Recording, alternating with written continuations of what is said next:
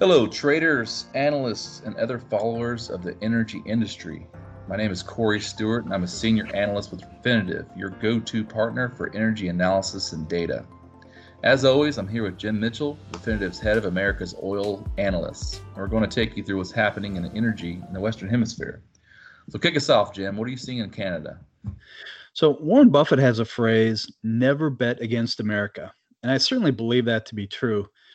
But through all my years of experience in this industry, I've come to learn never bet against a refinery engineer. They are incredibly ingenious, keeping this multi billion dollar asset running.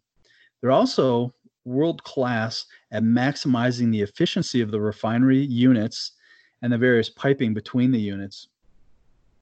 We'll see here in a minute or so, they're also getting much more efficient at the entire process from the refining through the sale to the customer. So Canada has 17 refineries and they were built to supply the 38 million people of Canada. Around October of 2018, Canada's largest refinery, the Irving Oil Refinery in St. John's, New Brunswick, about 320,000 barrels a day, figured out a way to profitably export refined product to the US Atlantic coast.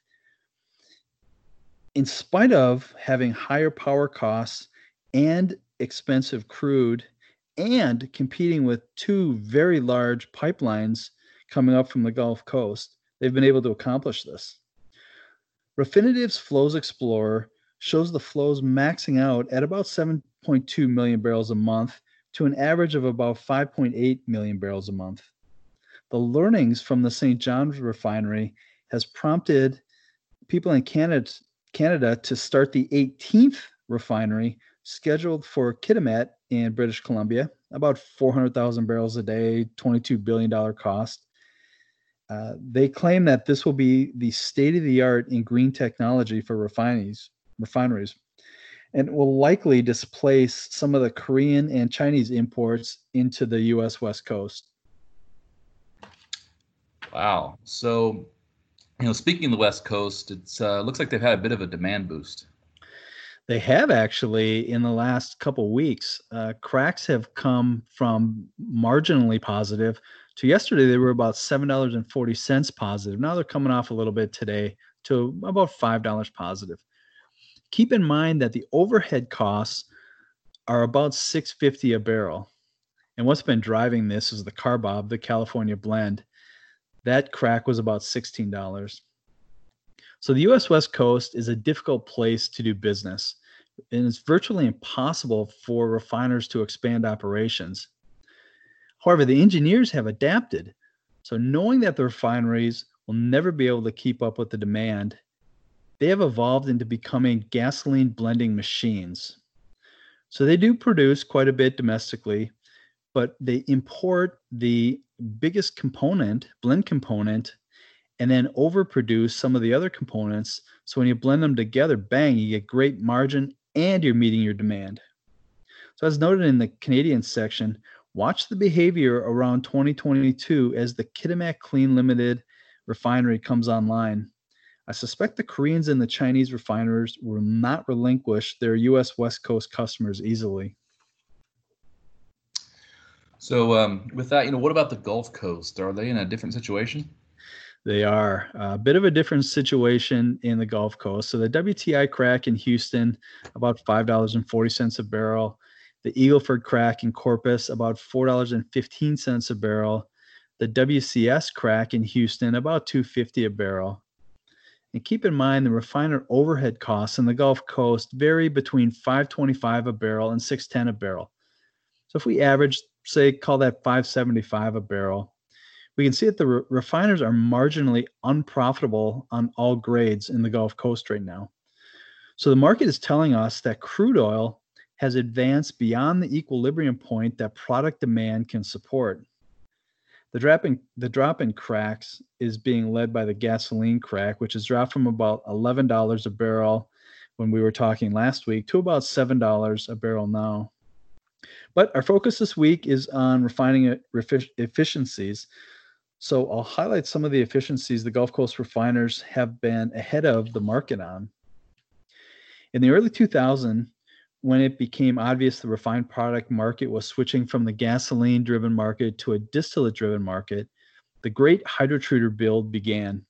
And all of the intermediate distillate streams, almost overnight, were cleaned up and put into the distillate pool. The dividend payment on this is the optionality to produce more crude streams or to process more crude streams and to oversupply the 0.5% bunker market.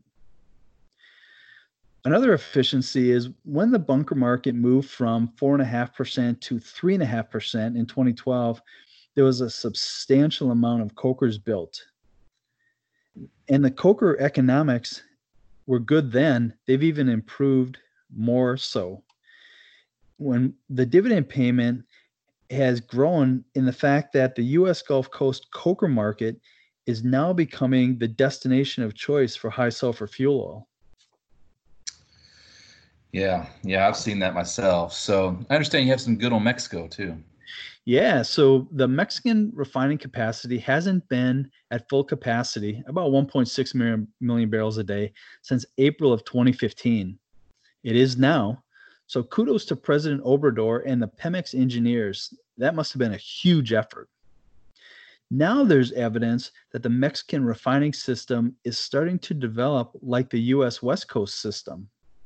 So, in spite of President Obrador's words, the focus isn't to meet 100% of the demand domestically, but to import the high volume components from the US and produce the other blend stocks to meet the demand.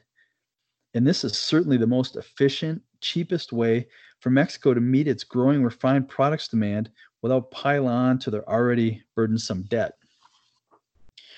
So, Corey, I understand you're seeing some non-crude developments going on in South America. What's the story there? Uh, yeah, Jim, thanks. Um, yeah, I want to step away from crude for, for just a moment today. Um, way back in March 19 rendered Brazil the country with the third highest confirmed infections, took over 18,000 lives, and caused President Trump to consider travel ban from the country. Uh, started importing more LPG into Brazil due to concerns over supply limitations. The LPGs are important in Brazil as a cooking fuel and represent the only petroleum products there whose demand hasn't been negatively impacted by the pandemic.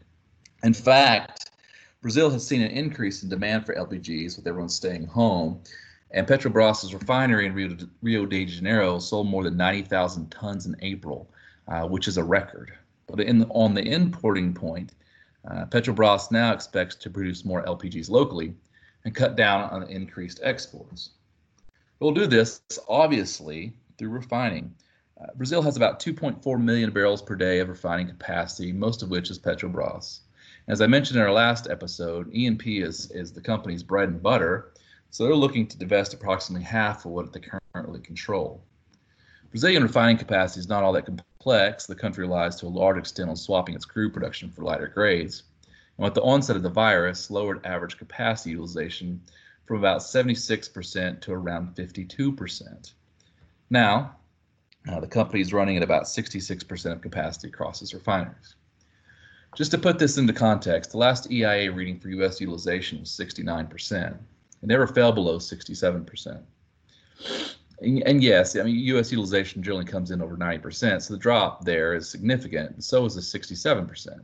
Now, raise your hand if you know why. I mean, when utilization falls below 60 to 65%, it becomes a lot more difficult to bring things back online. And when even when you do, it is sometimes difficult to keep things running smoothly. So, Brazil, good. So with Brazil utilization falling to 52%, I'm suspect of continued running at the elevated levels. It's something we'll be watching in regards to crude and products flows, especially as economic activity begins to normalize.